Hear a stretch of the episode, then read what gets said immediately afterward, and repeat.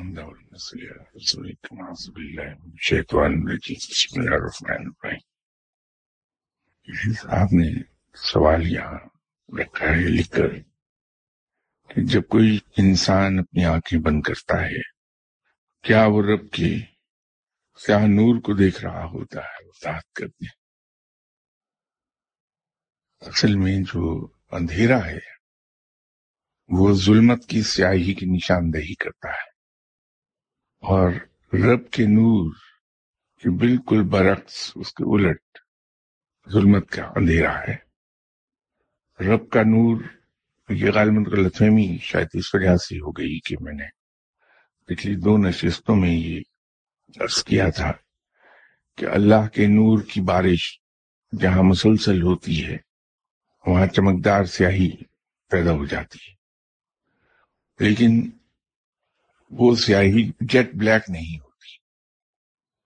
اس میں سفیدی کی آمیزش ہونے کے بعد اس میں چمک آتی جبکہ ظلمت کا اندھیرا پچ ڈارک ہوتا ہے، جیٹ بلیک ہوتا ہے۔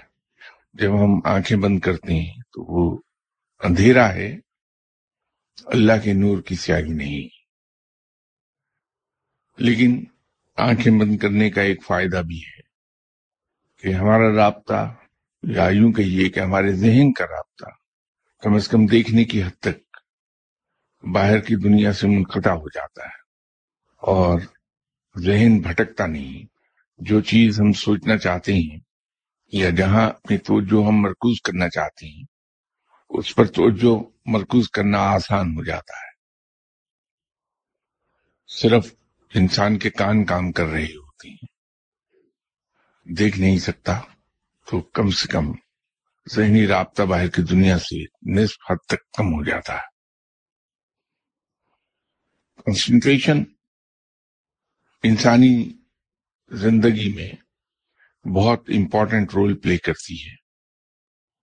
اس کو یکسوئی بھی کہا جاتا ہے اردو میں۔ اور اس یکسوئی کو پیدا کرنے کے لیے مختلف مذاہب میں مختلف طریقے استعمال کیے گئے ہیں۔ بدھ مت میں توجہ مرکوز کرنے کی اہمیت بے پناہ ہے اور بخشو لوگ بدھ مت کے جو تارک دنیا لوگ ہیں یا جو روحانیت کی راہ پہ چل رہے ہوتے ہیں، انہیں بخشو کہتے ہیں۔ یہ بخشو مختلف طریقے استعمال کرتے ہیں۔ یہ پریکٹس کرتے ہیں کہ ہمارے ذہن کا رابطہ دنیا کے شور و شر اور اس پہ دکھائی دینے والی چیزوں سے کٹ جائے اور اس کی باقاعدہ وہ مشقیں کرتے ہیں۔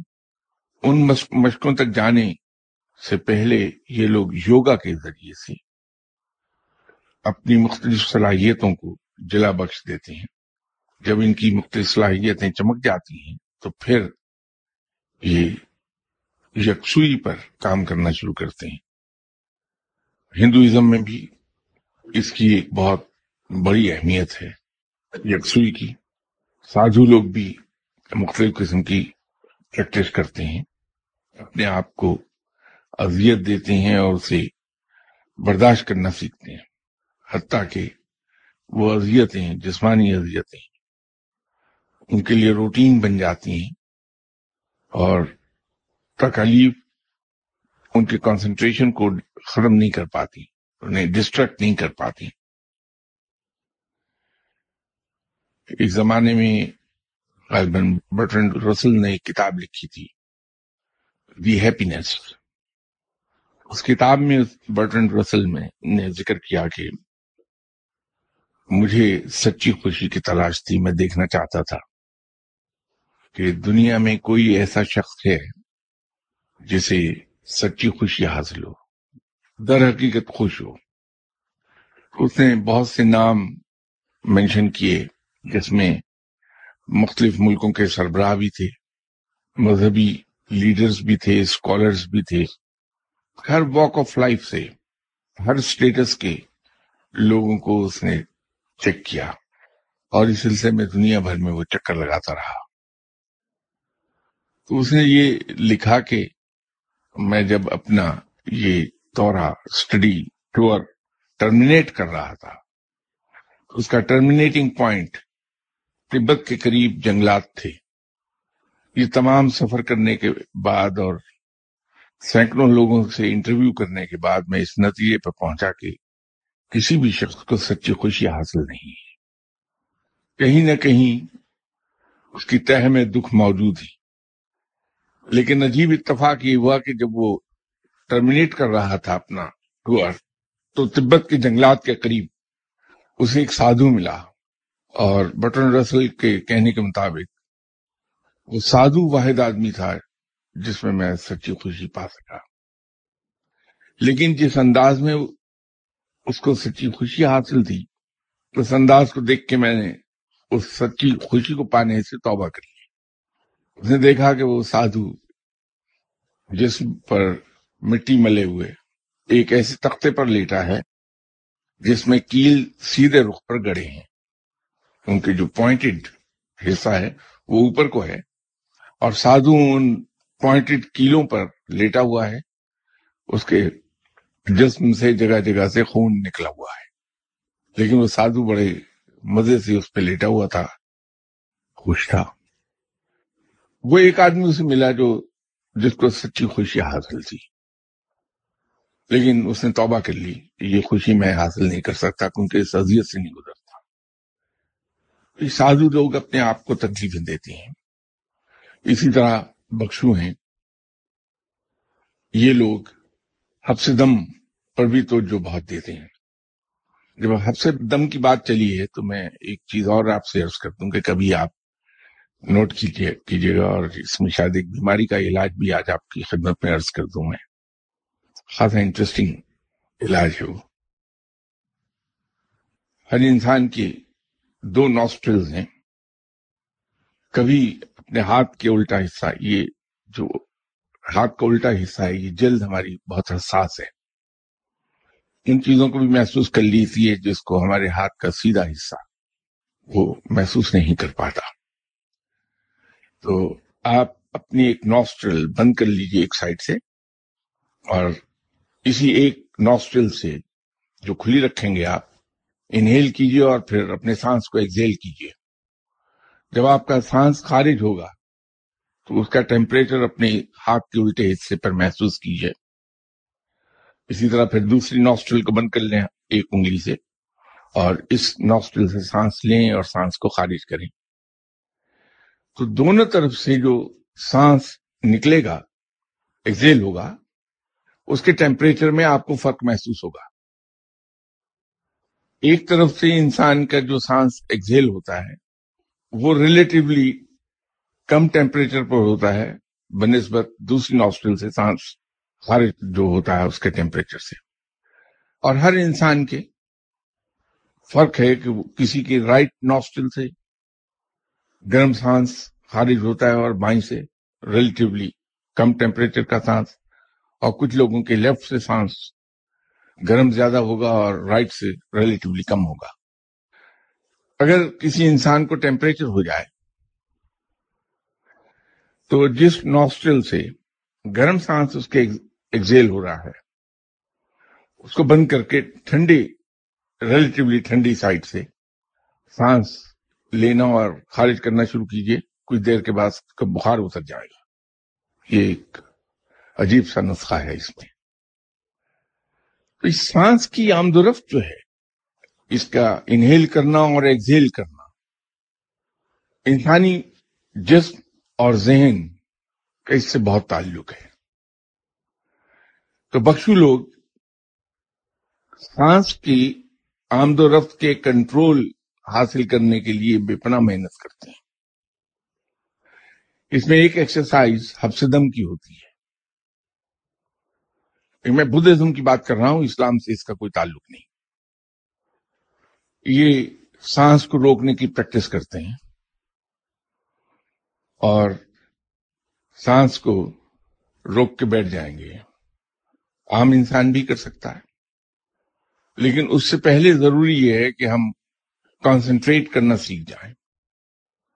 اور یوگا کے جو پوسچرز ہیں، جس کو یوگا کی زبان میں آسن کہتے ہیں۔ اس سے آپ واقف ہیں کہ کس طرح سے وہ کراس لیگ بیٹھا جاتا ہے اور دونوں بازو سیدھے کر کے اپنے گھٹنوں پر رکھ کے اور ایک انگلی اور ایک انگوٹھا، یہ بھی عرض کر دوں گا کہ اس سے ہوتا کیا ہے، جب آپ انڈیکس فنگر اور انگوٹھے کو ملا کے اس طرح بیٹھتے ہیں، باقی انگلیاں سیدھی رکھ کے، وہ بھی عرض کرتا ہوں کہ وہ کیا کیمیکل چینج آتی باڈی میں اس سے۔ اس سے وہ پھر کانسنٹریشن کے اگلے لیول پر جب جاتے ہیں تو ہب سے دم پر چلے جاتے ہیں اور سانس روک کے بیٹھ جاتے ہیں۔ اس کی آخری حد یہ ہے کہ انہیں ایک قبر کھود کے اس میں ڈال دیا جاتا ہے اور اس قبر کو بند کر دیتے ہیں، جس طرح ہم مردے دفناتے ہیں۔ اور ایک ہفتے کے بعد اس کو نکال لیتے ہیں، وہ زندہ ہوتا ہے بندہ۔ حالانکہ اس کے اندر تو آکسیجن اویلیبل نہیں ہے قبر میں۔ وہ ہفتے دم ہی کا کھیل ہے سارا۔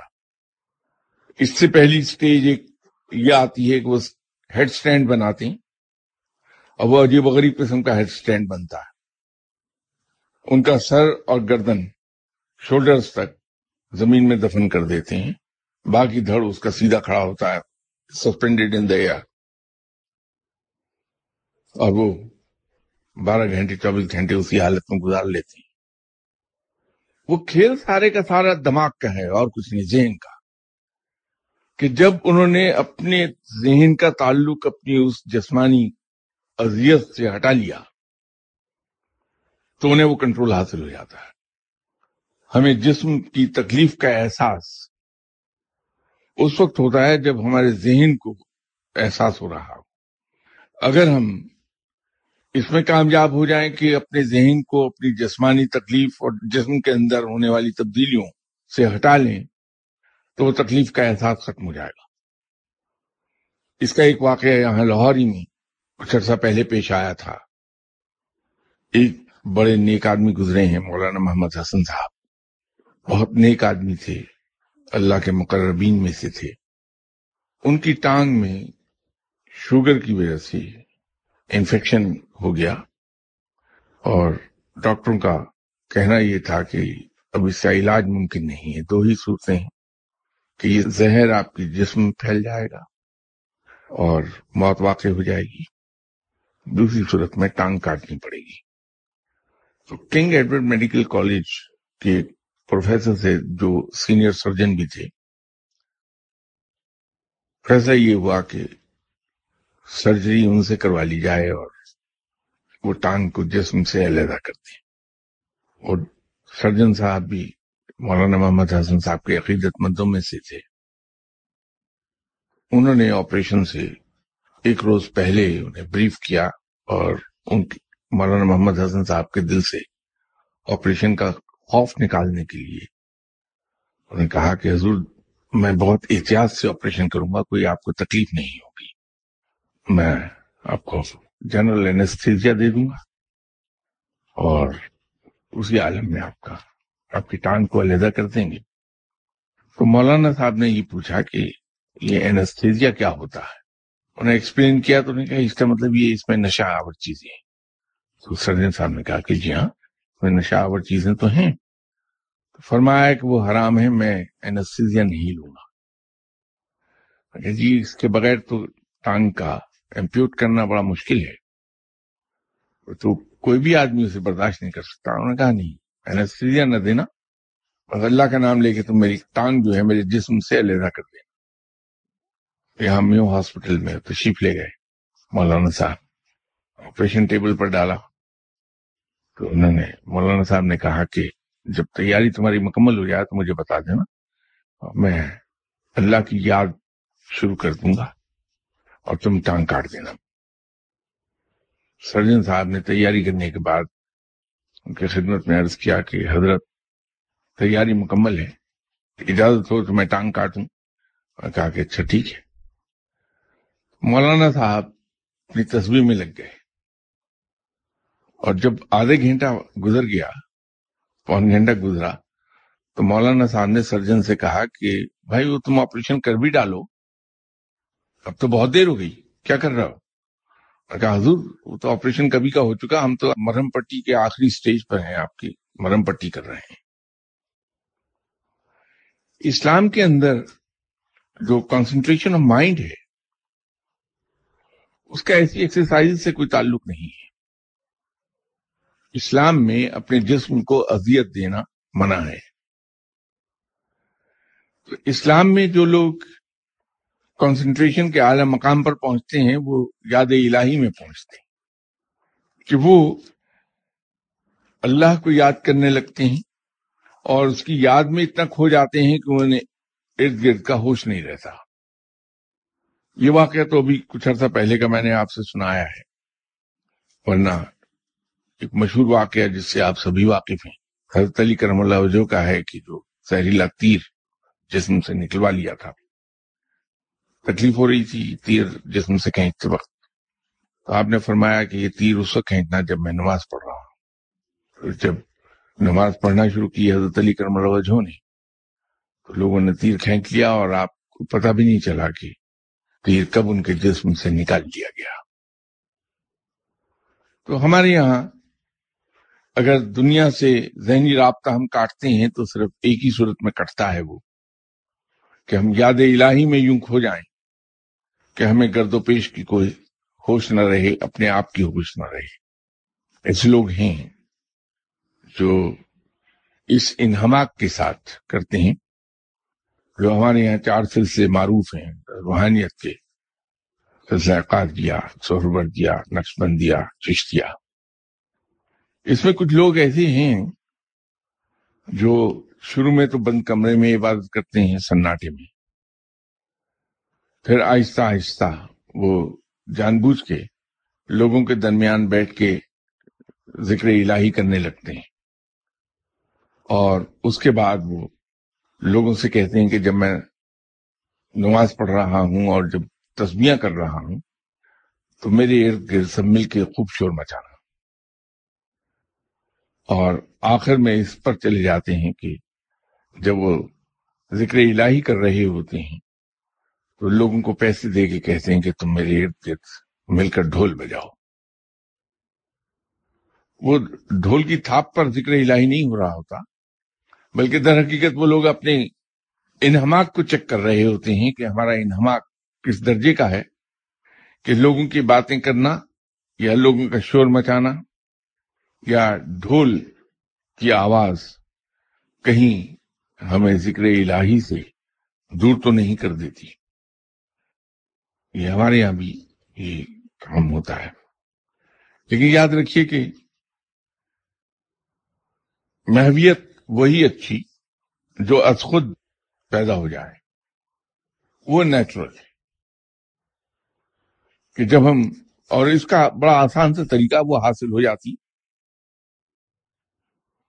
اس میں ایسے طریقے بتانے میں ایک ہی ڈر ہوتا ہے مجھے کہ اگر کسی نے مجھ سے پوچھ لیا کہ شاہ صاحب آپ کا انہماک کا لیول کیا ہے؟ تو ایک چونٹی جو زمین پر چل رہی ہوتی ہے، اس کی آواز بھی مجھے ڈسٹریکٹ کر لے گی۔ شرمندگی ہوتی کہتے ہوئے کہ صاحب، میرا تو انہماک ہے ہی نہیں، کبھی پیدا ہی نہیں ہوا آج تک۔ لیکن طریقہ میں آپ کو بتا سکتا ہوں۔ اگر ہم قرآن پاک پڑھتے ہیں، تو قرآن پاک پڑھتے ہوئے ہم سب نے ایک چیز ایکسپیرینس کی ہوگی کہ ذہن ہمارا بھٹکنے لگتا ہے، مختلف خیالات آنے لگتے اس سے جان چھڑانے کا بڑا آسان طریقہ ہے۔ اور اس طریقے کے ایک نہیں، دو فائدے ہو جاتے ہیں۔ ہم اتنی آواز میں پڑھیں جس کو ہم خود سن سکیں۔ زیادہ زور کی نہ پڑھیے تاکہ دوسرے ڈسٹرب نہ ہو لوگ۔ جب ہم اس کو اتنی آواز سے پڑھیں گے جو ہماری ذات تک پہنچ جائے، تو اگر ہم اپنے الفاظ کو خود سنیں بڑے غور سے جیسے کسی کے قرآن پاک پڑھنے پر بڑے غور سے ہم سنتے ہیں، اگر اتنی ہی توجہ اور غور کے ساتھ اپنی آواز کو سننے لگیں۔ تو دو چار بار یہ آپ کریں گے تو آپ کو اندازہ یہ ہوگا کہ آپ کو یہ نہیں پتا چل رہا کہ آپ کے دروازے پہ کوئی نوک کر رہا ہے۔ نماز پیدا ہو جائے گا، وہ جو خیالات کا ایک سلسلہ چلتا ہے، ٹرین چل رہی ہوتی ذہن میں۔ ایک خیال کے بعد دوسرا خیال، دوسرے کے بعد تیسرا آتا ہے۔ وہ سب ختم ہو جاتا ہے معاملہ۔ تو پھر جب آدمی قرآن پاک پڑھتا ہے، تو پھر کیفیت یہ ہوتی ہے کہ قرآن پاک پڑھتے پڑھتے کھلی آنکھوں سے کبھی سڈنلی آدمی دیکھتا کہ کیا ہوا، میری آنکھوں کے سامنے یہ تو خانہ کعبہ آ گیا۔ کبھی پڑھتے پڑھتے کوئی مزار دکھائی دینے لگے گا، کبھی روزہ مبارک وہ آنکھوں کے سامنے آ جائے گا۔ اور خود بغیر کسی کانشیس ایفرٹ کے۔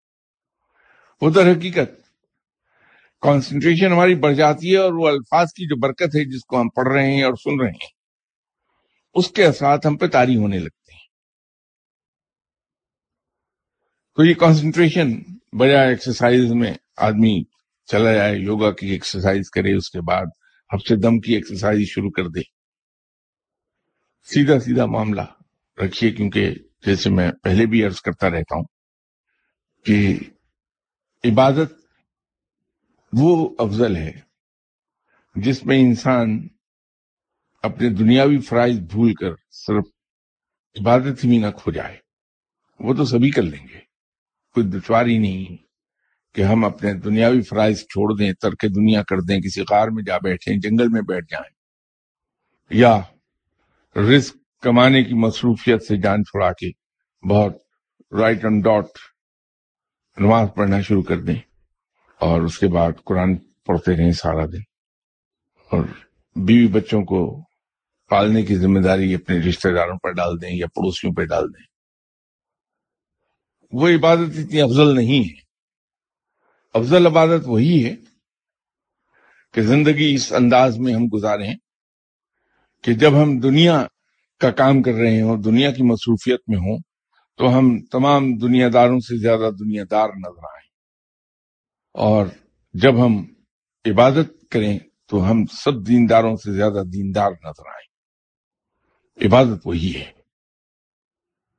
ایک زمانے میں میں بہت زیادہ پریشان تھا کہ نیا نیا دعا کا سلسلہ شروع ہوا تھا اور لوگ آفس میں بھی چلے آتے تھے دعا کے لیے۔ میں اس خوف سے کسی کو انکار نہیں کر پاتا تھا کہ یہ بندہ خدا ہے، مخلوق خدا ہے۔ اس کو انکار کروں گا تو مجھ کو اللہ سے چھینٹے پڑیں گے۔ نتیجہ یہ ہوا کہ میرے کام میں خلل آنے لگا دفتری معاملات میں اور مجھے یہ احساس بہت مجھ پہ حاوی ہو گیا کہ میں شدید بےمانی اور بدیانتی کا مرتکب ہو رہا ہوں۔ کیونکہ میرا یہ سارا وقت اس ادارے نے خریدا ہوا ہے جو مجھے تنخواہ دیتا ہے۔ اور میرا کوئی حق نہیں ہے کہ میں اس دوران ذاتی ٹیلی فون بھی سنوں۔ وہ بھی بدیانتی ہے۔ وہ پریشانی بہت تھی۔ گورنمنٹ ملازمت کر رہا تھا اور مجھے اپنے سرکاری معاملات میں کراچی خاصا فریکوینٹلی جانا ہوتا تھا۔ تو جمعے کے معاملات میرے اس طرح کے رہے کہ میں بارہ بجے جا کے مسجد میں بیٹھ جاتا۔ یہ میرے مرشد صاحب بھی یہی کرتے تھے۔ انہوں نے حکم دیا تھا کہ جمعے کی نماز کے لیے تم بارہ بجے مسجد میں جایا کرو۔ کراچی میں ایک جمعہ آ گیا مجھے ٹور کے دوران۔ وہاں ایک مسجد تھی، اس میں میں بارہ بجے چلا گیا۔ کوئی بھی نہیں ساتھ ذہن پر یہی سوار تھا کہ یہ مصروفیت جو ہے یہ مجھے بدیانتی کی طرف لے جا رہی ہے۔ اس کا کچھ حل ہونا چاہیے۔ میں سب سے اگلی صف میں گیا اور جب بیٹھ رہا تھا تو سڈنلی نظر پڑی کہ محراب کی ایک سائٹ پر ایک خطبہ سا لگا ہے۔ اس پہ لکھا ہوا تھا، آپ صلی اللہ علیہ وسلم نے اپنے وقت کو تین برابر حصوں میں تقسیم کیا ہوا تھا۔ دن چوبیس گھنٹے کا ہوتا ہے۔ ان چوبیس گھنٹوں کو آپ صلی اللہ علیہ وسلم نے تین برابر حصوں پہ تقسیم فرمایا تھا۔ آٹھ آٹھ گھنٹے کا ایک ایک حصہ۔ پہلا حصہ مخصوص تھا صحابہ کرام سے ملاقات کے لیے، امور مملکت چلانے کے لیے اور باہر سے آنے والے وفود سے ملاقات کے لیے۔ دوسرا آٹھ گھنٹے کا حصہ مخصوص تھا آپ صلی اللہ علیہ وسلم کی فیملی لائف کے لیے۔ اور تیسرا حصہ مخصوص کیا تھا آپ صلی اللہ علیہ وسلم نے اپنے عبادات اور آرام کے لیے۔ تو یہ تقسیم تھی۔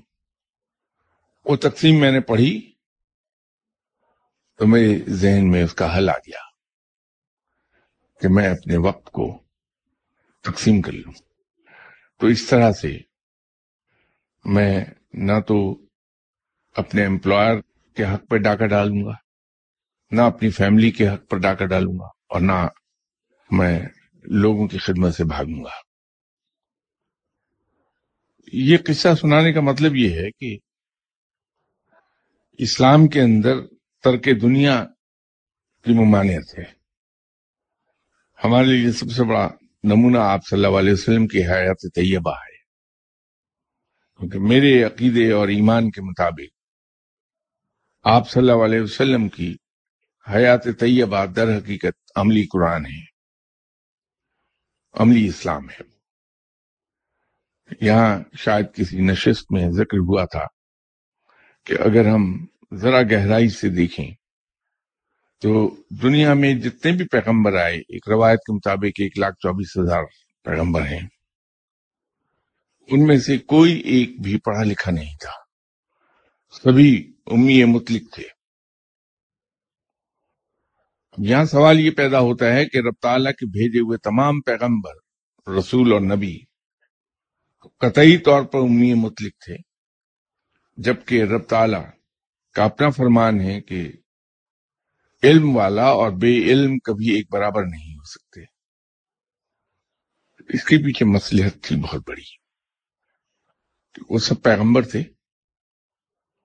اور انہیں اپنی اپنی امت کو جس امت میں وہ اتارے گئے تھے، جس قوم میں اتارے گئے تھے، اپنی امت کو لیڈ کرنا تھا۔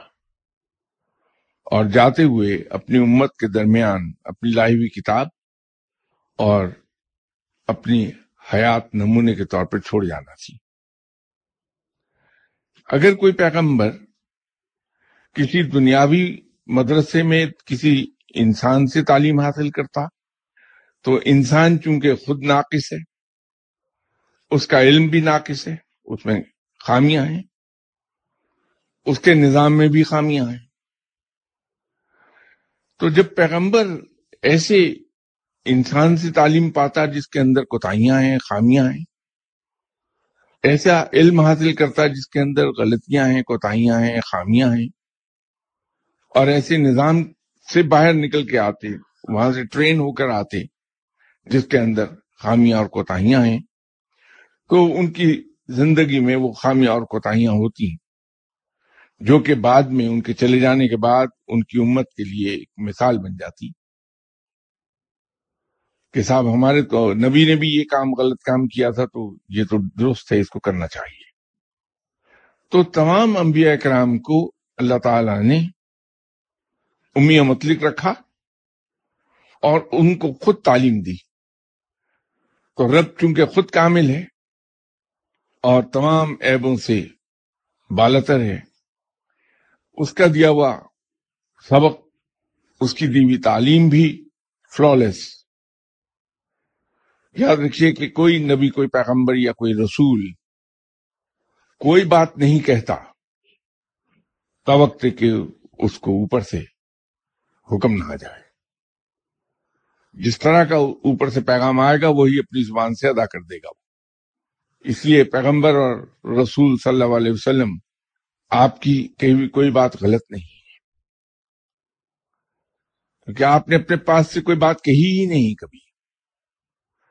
اسی طرح جتنے بھی پیغمبر، رسول اور نبی آئے، عجیب اتفاق یہ ہے کہ یا تو وہ پیدا ہونے سے پہلے ہی یتیم ہو گئے کہ پیدائش سے مہینہ، دو مہینے پہلے آپ کے والد کی ڈیتھ ہو گئی،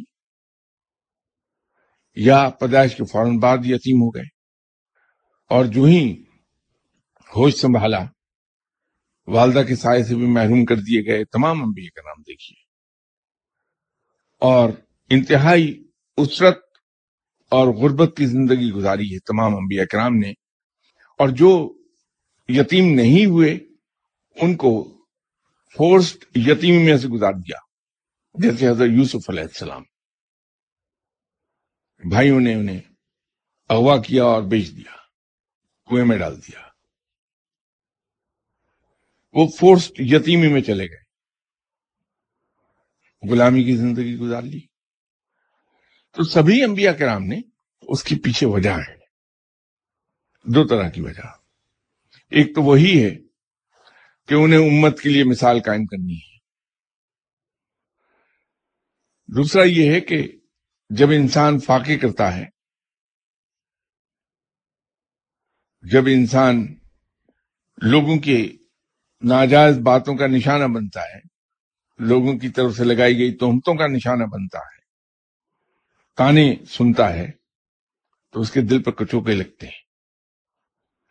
دل زخمی ہوتا ہے، دکھ بڑھتا ہے اندر۔ کیونکہ ہے یتیم، کوئی سہارا دینے والا نہیں ہے سوائے رب کے۔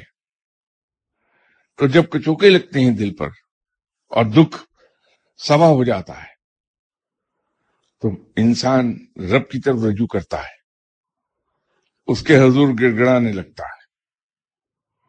تو جب اس درد کے ساتھ رب کی طرف رجوع کرے گا، تو اس میں اخلاص ہوگا۔ اور وہی اخلاص رب کے بہت قریب لے جائے گا انسان کو۔ اسی لیے کہتے ہیں کہ دل میں جتنا گداز ہوگا، اتنا ہی زیادہ اس دل پر علم اترے گا۔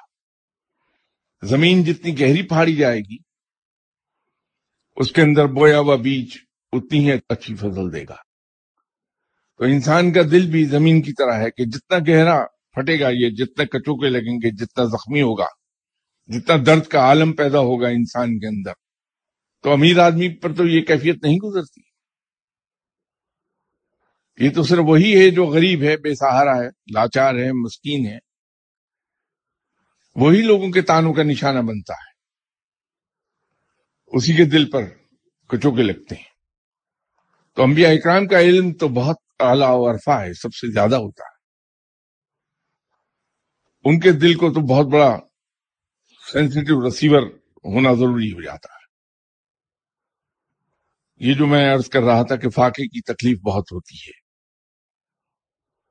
اور انبیاء کرام نے تو بہت فاقے کیے بچپن میں۔ کبھی پیٹ بھر روٹی، مسلسل میسر نہیں آئی ہے۔ کہ گئی فاقوں کے بعد پیٹ بھرا ہے۔ روحانیت میں یہ کہا جاتا ہے کہ روحانیت کی ترقی کے لیے روزے سے بڑھ کر کوئی ذریعہ نہیں۔ روزہ بہت اچھا کیریئر ہے روحانیت کا۔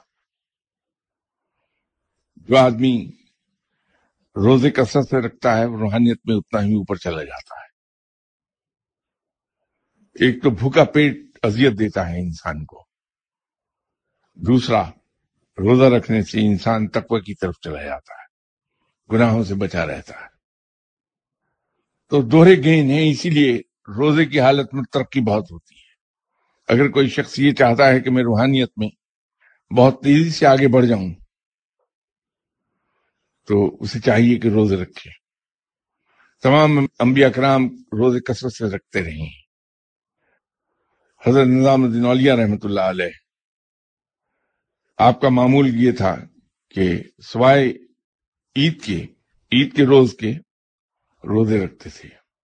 تو سڈنلی یہ احساس پیدا ہوا کہ اس روزے سے مجھے کوئی تکلیف نہیں ہوتی۔ میرا جسم عادی ہو گیا ہے۔ تو حضرت نظام الدین اولیاء نے اس تکلیف کو حاصل کرنے کے لیے ایک نیا کام کر لیا۔ کہ ایک روز کو پیٹ بھر کے کھانا کھاتے تھے، اگلے دن روزہ رکھتے تھے۔ تو آلٹرنیٹ ڈیز پر روزے رکھنے شروع کرتی ہے اکثر یہ سوال پوچھا جاتا ہے کہ روحانیت بڑھانے کے لیے کیا طریقہ استعمال کیا جائے؟ تو آج آپ سے یہ بھی عرض کر دوں کہ روحانیت حاصل کرنے کا آسان ترین طریقہ یہ ہے کہ روزے کثرت سے رکھے جائیں۔ لیکن روزے رکھے جائیں اپنے تمام تر پروٹوکولز کے ساتھ۔ فاق نہ کیے جائیں۔ اس کے اندر غیبت، جھوٹ، فریب، حق تلفی، لڑائی، جھگڑا، ان سب سے اجتناب کرنا ہوگا۔ یہ روزے کے پروٹوکولز میں سے ہے۔